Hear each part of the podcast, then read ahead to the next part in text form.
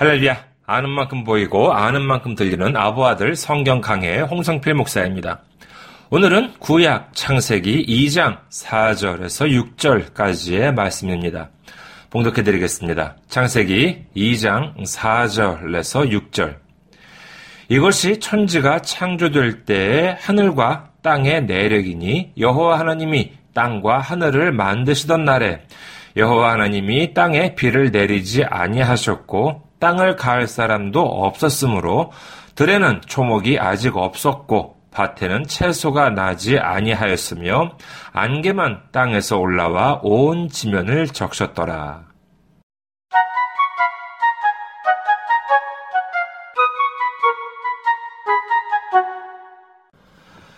창세기 1장을 통해서 하나님의 천지 창조는 완료하였습니다. 그런데 2장 4절부터 그 과정이 재차 기록되어 있습니다. 이는 단순한 반복이나 하물며 천지를 두 번 창조하셨다거나 하는 것이 아닌 다른 의미가 내포되어 있습니다. 천지 창조에 있어서의 핵심은 바로 사람의 창조입니다. 이제 창세기 2장 4절부터는 전체적인 창조가 아니라 사람의 창조에 초점이 맞추어져 가는 것을 볼 수 있습니다.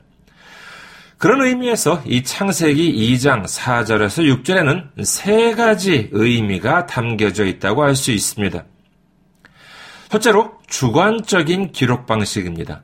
창세기 1장에서 보면은 천지 창조 과정은 총 6일이고 그 중에서 사람은 1일밖에 없습니다. 그렇다면 사람의 중요성은 그 외의 피조물에 비해 6분의 1밖에 안 된다는 것인가요? 이를 철저하게 부정하는 것이 바로 창세기 2장입니다. 이 창세기 2장 4절에서 6절을 보면은 그 이전의 모든 과정을 과감하게 생략했다는 사실을 알 수 있습니다. 이는 바로 이후에 나올 사람의 창조를 부각시키기 위해서인 것이지요. 둘째로 정적인 표현 방식입니다.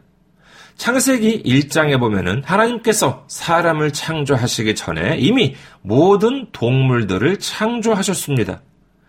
이 땅에는 아마도 새들이나 동물들의 울음소리를 여기저기서 들을 수 있었을 것입니다. 그럼에도 불구하고 이 대목에서는 모든 소리를 잠재우셨습니다. 하물며 안개가 온 지면을 적셨다는 표현으로 이 빗소리를 비롯해서 자연의 모든 소리까지도 침묵시켰습니다.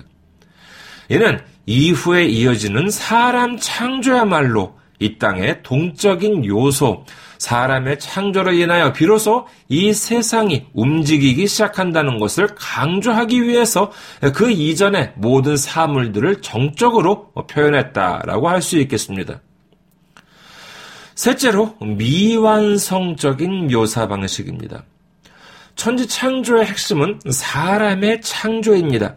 하나님께서는 단순히 이 세상을 창조하시는 과정 중 하나로 사람을 창조하신 것이 아니라 바로 사람을 창조하시기 위해서 그 외의 모든 것을 창조하신 것입니다. 따라서 사람의 창조 없는 세상은 아무리 많은 동식물들이 서식하고 있었다 하더라도 이는 여전히 미완성적인 세상인 것입니다. 이를 강조하는 것이 바로 5절 땅을 갈 사람도 없었으므로 들에는 초목이 아직 없었고 밭에는 채소가 나지 않았다고 기록하는 것이지요.